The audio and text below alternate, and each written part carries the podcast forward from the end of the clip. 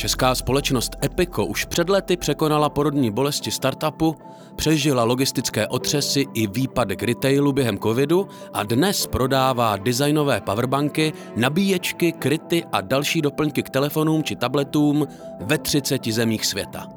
Biznis příběh ale ukrývá ještě spoustu skvělých detailů a jeden ze dvou majitelů Epika, Roman Nováček, je otevřený a zábavný vypravěč.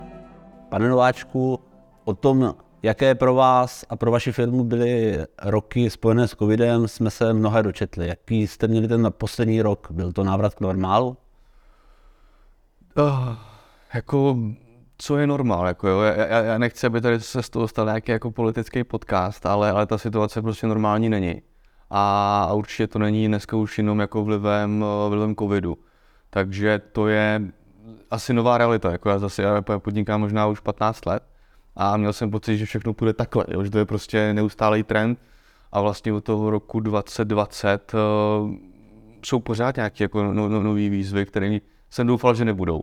Takže jako normál to není, ale co vnímám jako velmi pozitivní je, že my jsme firma, která dodává hodně do retailu. Mm-hmm. A když vlastně v tom, uh, myslím, březnu 2020 uh, eh, přišel covid a s obrovským zákazníků se učil nakupovat online, tak jsme měli nějakou obavu o tom, jak, jak ten trend bude pokračovat po tom konci. Ale vlastně hrozně pozitivně vnímám, že uh, spousta zákazníků se vrátila do retailu a vlastně ty zákazníci, kteří jakoby byli získaní do toho onlineu, tak tam nezůstali a, a jsou zase zpátky. Tak tohle je za mě jedna z těch jako pozitivních věcí v tom celém spektru těch jako negativních, no bohužel. A to se týče ekonomických výsledků posledního roku? My, my zveřejňujeme vlastně jenom tu část obratovou a byli jsme vlastně na, nad plánem. Takže nám se vlastně daří od toho našeho počátku každoročně růst na obratu, jsme, jsme stabilně ziskoví a dokázali jsme to udělat i v roce 2020, i, i, i 2021, i, i 2022. Takže jsme, jsme spokojení ale samozřejmě, kdyby ta situace byla uvolněnější, tak ty výsledky prostě byly lepší. Jako nemůžu, nemůžu tvrdit, že to všechno bylo růžový, jako. ale spokojení jsme interně. No, mezi země, ve kterých vy vlastně máte aktivity, patří země jako je Indie, jako je Gruzie, jako je Island, jako je Saudská Arabie, zaznamenal jsem Zimbabwe a jak vlastně se proniká na takové trhy? Jako ještě než se vrhneme těm zemím, tak chci přiznat jednu věc. Jo. My samozřejmě uvádíme, že jsme v třetí zemích jako e, světa, ale ne v každé zemi máme nějakou významnou prezenci. Takže jako na rovinu si pojďme říct, že e, jako významný hráč si myslím, že jsme v 8-10 zemích a do těch dalších jako dodáváme a, a tu pozici teprve budujeme. Jo? Jako nehrozně snadný se jako chlubit tím, že to je 30 zemí, ale ta opravdový biznis je, je prostě v nějaký menší té části a, a v těch ostatních se teprve snažíme. A, a jinak jako spousta je exotických, to, to Zimbabwe je moje oblíbený, protože vlastně tam máme extrémně jako pevný vztahy. Ten lokální, lokální ředitel o, kdysi dávno byl v Čechách, o, vlastně distribuoval značku Koinor, takže má dokonce vztah s panem Břízou, nějak se jako viděli a vlastně, když jsme spolu poprvé mluvili, tak uh, jsme si padli do voka a vlastně tenkrát jsme mu posílali zboží asi za 60 tisíc dolarů uh, bez předplatby. Takže to bylo jako opravdu na důvěru, ale, ale od té doby za všechno probíhalo skvěle a my dokonce podporujeme nějaký místní jako aktivity. Takže zrovna Zimbabwe jako je ta země, kde máme dobrou prezenci a byť je teda vzdálená. Jako. Vy jste několikrát v rozhovorech říkal, že rád podnikáte, ale mě zaujalo, že rád podnikáte ve dvou. Ať už to šlo o Tarifomat, nebo o Gorilu, nebo nově o a, Epico, tak vlastně proč podnikáte vždy ve dvou? To je pravda, no. To je, to je pravda. Já mám ještě jednu dobrýho kamaráda a ten vlastně jako říká, že nejlepší počet jako společníků je lichej a tři jsou moc. Jo. Takže já to pravidlo jako porušuju. A asi v každý z těch firmách to mělo jako zásadní důvod, že tam úplně na začátku vlastně bych to sám nedokázal, jako, ať už, ať už by mě chyběl kapitál nebo znalosti, takže ten vlastně partner a společník je někdo, kdo je jako ochotný prokopnout, když to je jako absolutně nemyslitelný. Jo. A, a tady jako v Epiku to byla úplně stejná situace. Vlastně jako by celý ten koncept vymyslel Martin a vložil do toho jako svoje finanční znalosti, vložil do toho svoje produktové znalosti a já si myslím, že bych ho jako v životě nedokázal jako eh, duplikovat prostě, takže, takže možná je to nějaká míra mýho jako komfortu, že rád dělám jenom to, co mi jde a, a vlastně toho partnera vlastně vždycky potřebuji, mi vůbec nedošlo. Ale, ale jako i kdybych uvažoval nějakým biznisu dál, tak asi se mně jako líbí, že mám s kým mluvit. Jo? Jako jedna věc je podnikat, je to, je to fajn, ale pro mě to není jako úplně nějaký sebe naplňující cíl a, a dost mi vyhovuje, že vlastně mám nějakého parťáka, se kterým se jako o tom můžu, můžu bavit. No. Jak vůbec máte mezi sebou rozdělené kompetence? O, tak o, formálně Martin můj šéf, což, což jako o, jsem nějak zkousnul už. ale, ale máme to spíš jako rozdělený asi i podle toho, co máme jako vztah. Takže, takže Martin má, má primárně na starosti celý finanční řízení, produktový řízení a vlastně postavil československý obchod. A já jsem primárně soustředěný na ten zahraniční obchod. Myslím, že na začátku jsem se snažil i jako pušnout tu značku. Já jako věřím, že to naše partnerství spočívá v tom, že já jako zkusím vymyslet něco, co mi přijde zajímavý. Martin to oseká od ty úplné blbosti, které tam jsou a někde uprostřed je jako relativně dobrá pravda, ale jako jinak se moc jako nepřekrýváme. Myslím si, že uh, nemáme to daný úplně striktně. Celkem často se jako o něčem bavíme nebo diskutujeme, ale jako funguje to, byť ty hranice jsou takový jako plovoucí teďka ještě, no. Mě na vašem příběhu zaujaly vlastně dva husarské kousky. Asi jsou možná spojený, ten první bude víc spojený s Martinem Habinou, přesto bych byl rád, aby Jasně. to tady zaznělo. Jet do Číny a hledat dodavatele někde, mně vlastně přijde velmi blázivá, blázivý moment. A to, že se to podaří, mně vlastně přijde dost jako neuvěřitelné. Jak to, že se to podařilo? No, to je, jak říkáte, to je, to je příběh Martina, protože já jsem se vlastně k němu přidal asi rok po tady tom zážitku, ale on vlastně, jako, to je zajímavý na něm, on jako eh, doslova byl rozhodnutý, že bude podnikat, eh, bavil se o tom s někým, radil se a vlastně dostal zadání, že eh, dobrý vozit z Číny, že to musí být lehký a že to musí být nerozbitný. A on vlastně nevěděl, co to bude. Odjel jako doslova do Číny, spal tam na té zemi v tom spacáku, úplně ten jako startupový příběh a vlastně narazil na, na jednoho taky mladého kluka, který uměl anglicky a, a ten ho nějak jako pronavigoval tím, že vlastně eh, by možná mohl zkusit kryty na telefony, v té době to byly dřevěný kryty na iPhony. A je hrozně zajímavý, že ten vztah eh, vydržel do dneška. A vlastně ten mladý kluk, který eh, Martina tam provázel těma ještě takovými zvláštníma místama, tak vlastně dneska je, je vlastně náš jako kmenový partner provozuje na tom celou operativu. Takže myslím, že to bylo jako štěstí, že nějaký dva mladí kluci, kteří něco chtěli, se, se jako potkali. No. A ten druhý příběh, který je z mého pohledu také neuvěřitelný, je, že ikonický svět Apple má rád každý. Je to značka značek a zároveň vlastně vám se podařilo s někým jednat a prorazit se svými produkty, takže jste se dostali do Apple Premium Store, Chryslerům. Jak se tady tohle podaří? O, na tom startu, o, a to se pojďme bavit fakt jako 9 let dozadu, tak o, my vlastně pocházíme z nějaký střední lomeno východní Evropy. Takže to byla ta první příležitost, že pro spoustu těch opravdu velkých značek jsme ještě možná v té dané době nebyli tak rozeznatelní. Takže tady byl takový malý prostor, a vlastně zároveň ta značka tenkrát jako začala tím, že dovezla dřevěný kryty. Jo. A dneska je to nepředstavitelný, ale, ale tenkrát opravdu potom lidi toužili. Takže to bylo taky krátký období, pár měsíců, kdy se tohle prodávalo. My jsme naštěstí se jako rozvinuli dál. A to vlastně byl náš první kontakt s Apple prodejnama. Ale, ale to je úplná minulost a vlastně dneska, já to jako hrozně rád říkám, jako neprodáváme žádný příslušenství. Ten, ten, ten náš biznis není prostě prodávat kryty a kabely, ale ten, ten biznis je jako být ten nejlepší servisní partner pro, pro to APR. A je to o tom, že oni mi dají prostor na těch hácích na tom webu a já prostě zajistím, že tam v daný moment bude to nejlepší zboží, bude tam správná kvalita a bude to vlastně nejjednodušší spolupráce. Jo. Já jsem teď eh, absolvoval s mým kolegou cestu po Baltiku, to je eh, Litvo, Lotyško, eh, Estonsko, a vlastně tam my máme velmi silnou pozici. Jsme vlastně ve všech Apple prodejcích tam a, a držíme třeba víc než polovinu těch prodejů. A vlastně na tuhle otázku, proč zrovna to bylo Epico, tak prostě řeknu, že jsme nejjednodušší partner. Takže ono se to jako nezdá, ten trh je saturovaný produktově, ale být spolehlivý partner je vlastně mnohem větší hodnota, mm-hmm. než jako dát ten produkt za jinou cenu. Jo? Myslím si, že ta hra fakt se hraje na, na, tom, na tom vztahu. No.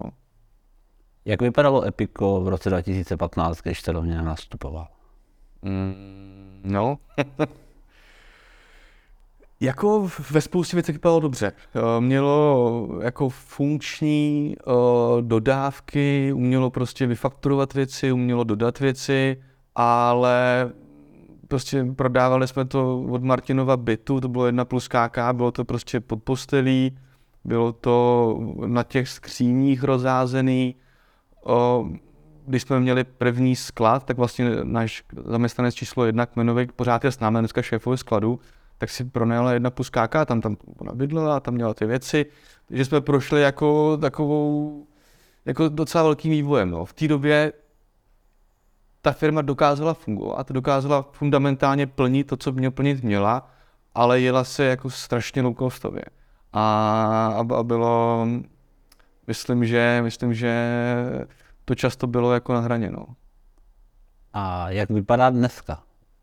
je už vlastně taková, jakou vy si představujete směrem do budoucna, nebo vidíte ještě, řekněme, nějaké velké prostory pro změny, pro růst, pro cokoliv jiného? Já myslím, že se nám povedla jedna věc obrovsky a to je postavit ten fundament správně. Takže já jako nejsem moc dobrý manažer a to si myslím, že kompenzuje jak Martinem, tak ale i tím týmem, který se postavil. Takže ta firma dneska jako všechno, co dělá a i, a i svůj růst už dokáže obsloužit tím týmem, tak to považuji za velmi pozitivní. A když se podívám na to, kde dneska jsme, tak jako v mých očích je to samozřejmě úspěch, ale zároveň to vnímám jako takový hodně pevný stavební kámen a teprve teď si myslím, že porosteme. Jo, jako jsem hrozně rád za to, co děláme, protože jako vidět firmu, která roste sama o sobě, sama generuje nápady, sama je zpracovává, je pro mě příjemný, že? protože po tolika letech člověk není ten jakoby driver a já vlastně jsem hrozně rád někde jakoby v pozadí, jo.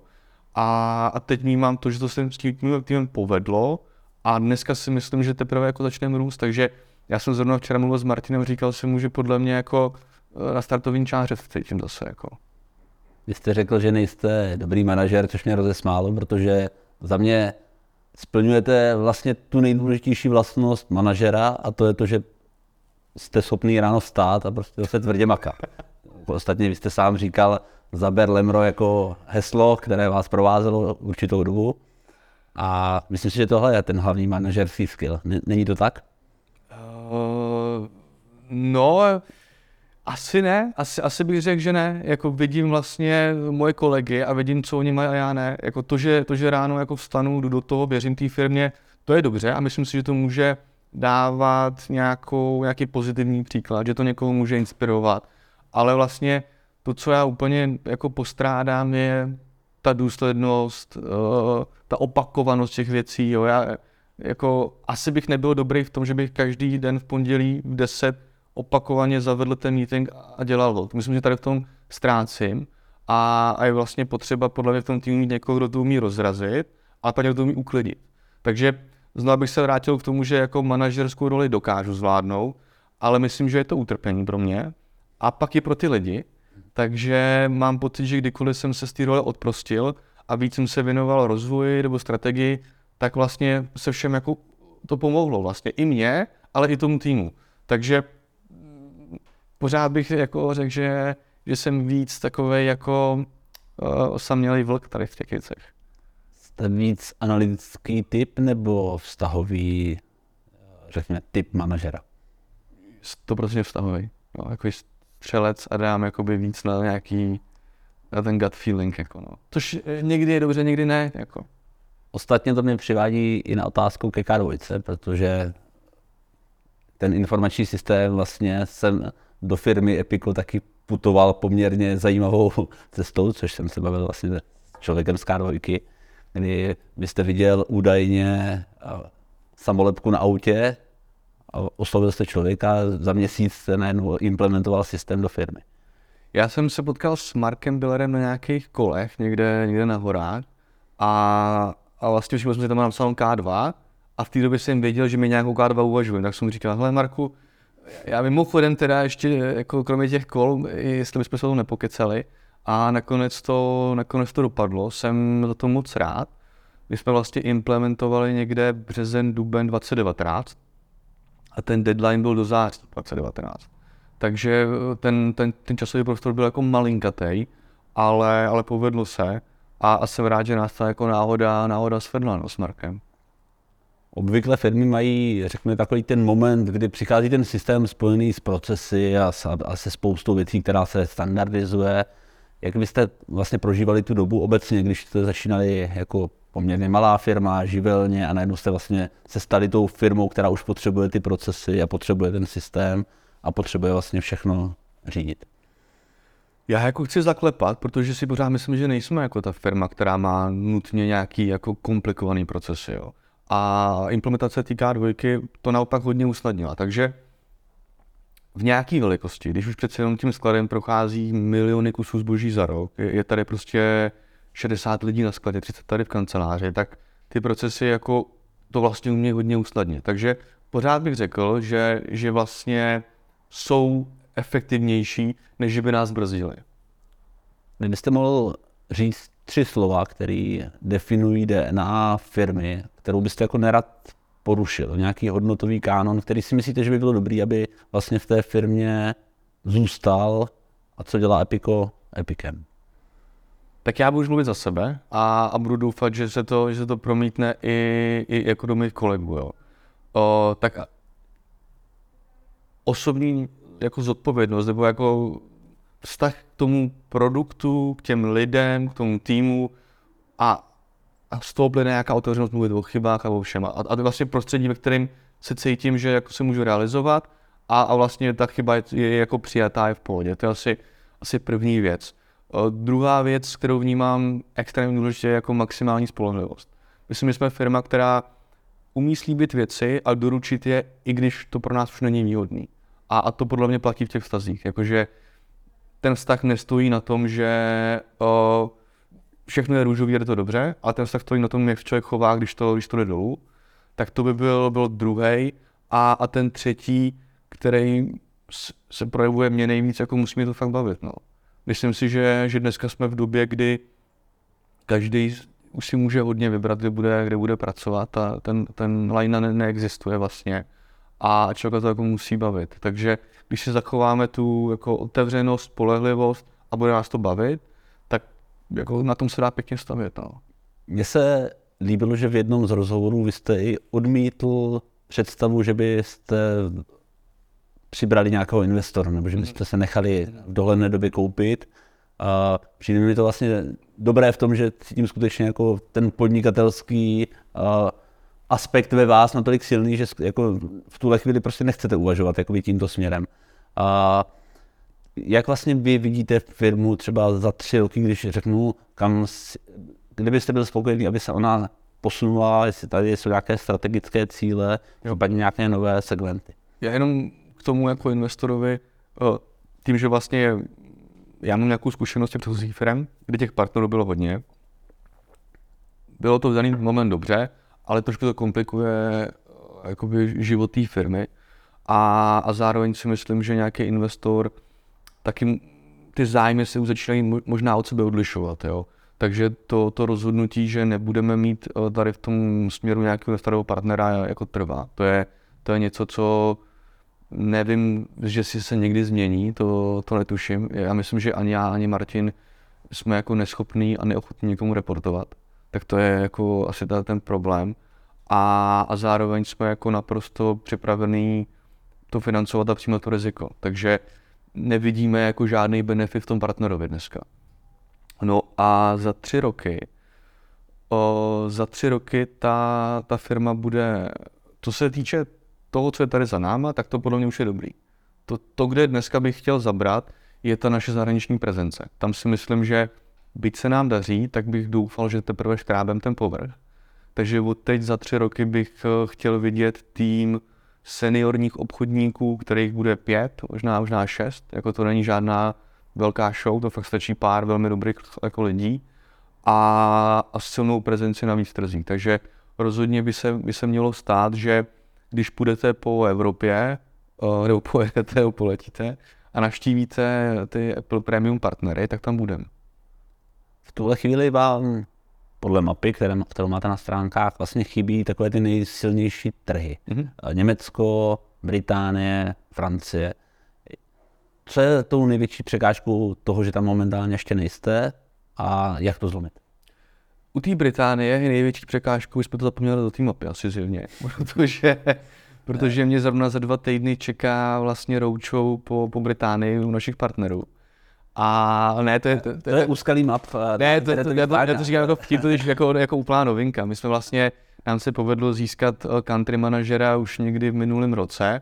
Dlouhou dobu jsme strukturovali ty vztahy a, a vlastně teďka během asi myslím, dvou týdnů eh, launchujeme. Takže u té Británie, díky tomu, že ten country manažer je opravdu jako špičkový, tak tam už jsem si to odfajfkoval, eh, že, že tam budeme vidět už máme objednávky a, ta prezence silná bude se třeba budovat tři roky.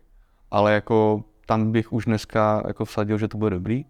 A co se týče německy mluvících zemí, tak uh, nový kolega nastupuje v polovině května. Zase jako seniorní člověk z trhu, samozřejmě na startu. Takže m, tam si myslím, že budeme půl roku hledat nějaké cesty a, a budeme v to doufat. No. Francie, to je specifický. To je vlastně jedna ze zemí, kterou eh, nevím vlastně, jak ji udělat. Jako to je tak strašně specifický, ty vztahy, ty, ty lidi, ta situace na tom trhu, mám ji takhle jakoby schovanou, jo. Ale jako na té mapě je vidět, že my jsme uspěli v střední chodní Evropě. A teď, když jdeme na tu, na tu západní Evropu a, a na sever Evropy, tak samozřejmě trošku čelíme tomu, že jsme česká firma. Jako je to, je to nepříjemné. Nebo je to, mně to už přijde zastaralý, ale jako nějakým čelíme. Takže, takže to, to prostě prokopáváme tím, že nabíráme vlastně lidi z těch regionů, seniorní, s velkou reputací, spolehlivý, s networkem a, a taky jako na snadě je možná jaká akvizice, která prostě jenom jakoby ukáže nás na té mapě. No. V jakém týmu vlastně připravujete ten design těch výrobků, protože to je nejklíčový pro ty prémiové zákazníky? Je to samozřejmě ve spolupráci s našimi dodavatelema. A, a teď teda můžu i líknout, že, že vlastně pracujeme teďka interně na úplně ultra prémiový řadě, o, která bude mít všechny ty správné slova, že bude to vyrobený asi v Česku, určitě v Evropě, a, a zároveň to bude jako opravdu jako designová, nechci říct fashion, ale designová věc. Takže to je něco, co, co teď aktuálně jako mě, mě hodně baví. Jak sbíráte zpětnou vazbu od těch zákazníků, kteří to používají? Jaké na to máte metody, procesy? Mm, je důležité si uvědomit, že my dodáváme velkou obchodně, takže můj zákazník je ten prodejce a až jeho zákazník je ten spotřebitel. A vlastně celý ten tým je jako non-stop v kontaktu. Řekněme, od dvakrát, třikrát týdně až po nejhůř jednou za 14 dní s každým z těch prodejců. Um, jsme kontaktu s, se šefama prodejen a vlastně od nich sbíráme tu zpětnou vazbu. Takže uh, znova bych se odkázal, byl jsem na Baltiku uh, a řekli, že jako ta míra, s jakou my se o tom bavíme, je, je jako neporovnatelná. Takže hodně, hodně, je to pro nás klíčový, vědět, jaká je reakce na tom trhu, jestli to zboží funguje, jaká je reklamovanost, co reklamujou, to je pro nás jako naprosto klíčový. Když jsme u těch reklamací, zase jste zmiňoval, že míra těch reklamací je pro vás klíčová a že se snažíte držet pod dvěma procenty. A co proto musíte udělat, aby taková míra byla? Jo, o, jenom těm dvěma procentům jsme určitě pod. Jsme určitě pod. To teďka tady nechci vymýšlet číslo, ale budeme si pohybovat okolo 1%. Takže to se, to se daří. A podle mě je to kombinace dvou věcí. Než ten produkt uvádíme, tak ho velmi jako intenzivně testujeme i s partnerama. Takže málo to se dostane ven, než že bychom už to s někým, koho si vybereme, tak bychom to testovali. A, a za druhý samozřejmě za ty, za ty roky máme velmi dobrý vztahy vazby s výrobcema. Takže se dostaneme i na ty, na ty nejlepší. A není to o tom, že přijdete do Číny a řeknete, já si chci koupit. To už prostě nefunguje. To se dostanete k partnerům možná B, C listu, ale u těch jako A listových partnerů tam je, tam už uh, i oni si, jak se vzájemně se, navzájem se vybíráme. Takže je to, je to kombinace testování a toho partnera. No. Já jsem dával k dobru takovou historku s vaším spolumajitelem, s vaším kolegou, a říkal, a už v jeho případě jsem v 11 letech tím, že to byl můj spolužák z gymnázia, cítil, že to bude úspěšný podnikatel. Kdy, kdy jste se rozhodl podnikat a uvědomil jste si, že vlastně nechcete být pod někým, respektive prostě stát sám na sebe a být jako zodpovědný za to, co děláte? No, tak v 11 určitě ne. To jsem dostával jako důdky schování, takže já jsem rozhodně nebyl jako nějaký mm, předurčený, jako můj kolega, ten je mnohem poctivější. A já jsem nikdy podnikat nechtěl. Takže nějaká moje prvotní dráha byla, že bych chtěl být novinář. A, a pak jsem velký eurooptimista, takže, takže jsem si uměl představit ty práce v nějaké jako unijní organizaci. No a bylo to vlastně jenom o tom, že nějaký jeden moment jsem jako potřeboval zaplatit za studia a nebylo úplně jasné, jak se to stane. A já jsem jel autobusem a jak jsem si jako počítal, jako jestli mi to vyjde, jo. Vlastně, jako, moc to nevycházelo. A vlastně řek, jako, i když jsem ty hodiny násobil těma, tenkrát to bylo, já nevím, 150 korun, 200 korun za hodinu, jsem na brigádě, tak to nevyšlo a tak jsem si říkal, OK, tak jediný jakoby možnost je, je podnikat. Nikdy jsem jako se jako podnikatel neviděl, takhle jsem do toho spadl a už jsem tam nějak zůstal. No. Určitě vám nechybí odvaha, protože podnikal jste po prvé, po druhé, po třetí a vlastně ze startupu jste skutečně udělali firmu, což, eh, která stojí na pevných základech a dá se říct, že vlastně už překonala takovou tu první vlnu a řekněme těch problémů startupu a dneska skutečně velmi zisková. A velmi dobře počítáte, což je vidět i na tom, že například uh, tu firmu dimenzujete tak, aby i když propadne o těch 50%, aby se stále držela, řekněme, ve formě. Jo. A to je konzervativní přístup, ale vlastně velmi, velmi zajímavý. Kdy jste k tomu vlastně došli? Mm, to je, je to tak, vlastně my se opravdu snažíme tu firmu koncipovat tak, aby, aby když jako nám propadne o těch 50%, abychom to dokázali udržet. A ono to asi hodně vychází za prvý z nátury mého partnera, který eh, je velmi, velmi pečlivě hlídá tu udržitelnost, ale i zároveň z toho, že já jsem trošku z toho startupového světa, ve kterém jako je obrovský objem stresu, nervozity, nejistoty, právě z těch přebůstovaných firm. A vlastně my jsme nikdy, já mám hrozně rád dlouhodobost. A když vytvořím vztah, tak chci, aby byl dlouhodobý a vlastně nechci pochybovat o tom, že toho člověka musím za tři měsíce vyhodit. Jo. A přesně tady to všichni říkali, že jsme konzervativní. A pak přišel covid. Jo. A prostě ono se to přesně stalo. Prostě opravdu, jakoby, teď nevím, jestli je únor nebo březen, kdy to začalo a ono to fakt spadlo, jako ne o 50, ale o 60% a, a vlastně my jsme byli jak kdyby ve vodě, protože jsme si říkali, jo, tak celou dobu jsme s tím počítali, jako jo. A i díky tomu, že jsme byli konzervativní dlouhou dobu, tak vlastně dneska ten trh je v uh, stresové situaci a my ho proinvestujeme to období. My prostě budeme nabírat lidi, budeme zlepšovat IT systémy, budeme expandovat a, a, a možná teďka ty další dva roky, co se tady bude krvácet, tak my možná nazbíráme něco. Takže je to konzervativní, ale je to velmi udržitelný. Jako já jsem v pondělí přijdu a nemusím se bát, že nebude na elektriku. A zažil jsem to, jako v době třeba toho tarifomatu, my jsme prostě kolikrát jako neměli na platy a prostě museli jsme navolávat a schánět peníze. Jako. Už to už bych to nechtěl znova. Když jsem procházel vašimi kancelářemi, všiml jsem si toho, že tým je obecně velmi mladý a když říkáte, že budete nabírat, jaké jsou vlastně skily těch lidí, které vy hledáte a jestli se díváte, řekněme, spíš na ty tvrdé dovednosti nebo na charakter. Mm-hmm. Uh, já jsem taky mladý ještě. Ne, ten tým. tak jste mladší než já. ale, ale, tak já, ale to si šok, když jsem poprvé v životě podepisoval pracovní smlouvu, kde bylo 1990. To jsem úplně, já si říkám, kdo to, jak to, to není možný. Teď, teď vlastně, že jo, šok, když podepíšete 2000, už si říkám, ten svět se proměnil, jako jo. ale o, mám takovou jako ošklivou zásadu, neberem lidi po škole. Nechci být ten první, kdo jako je učí pracovním návykům. Takže rozhodně chceme někoho, kdo už si prošel jako dva, tři roky někde.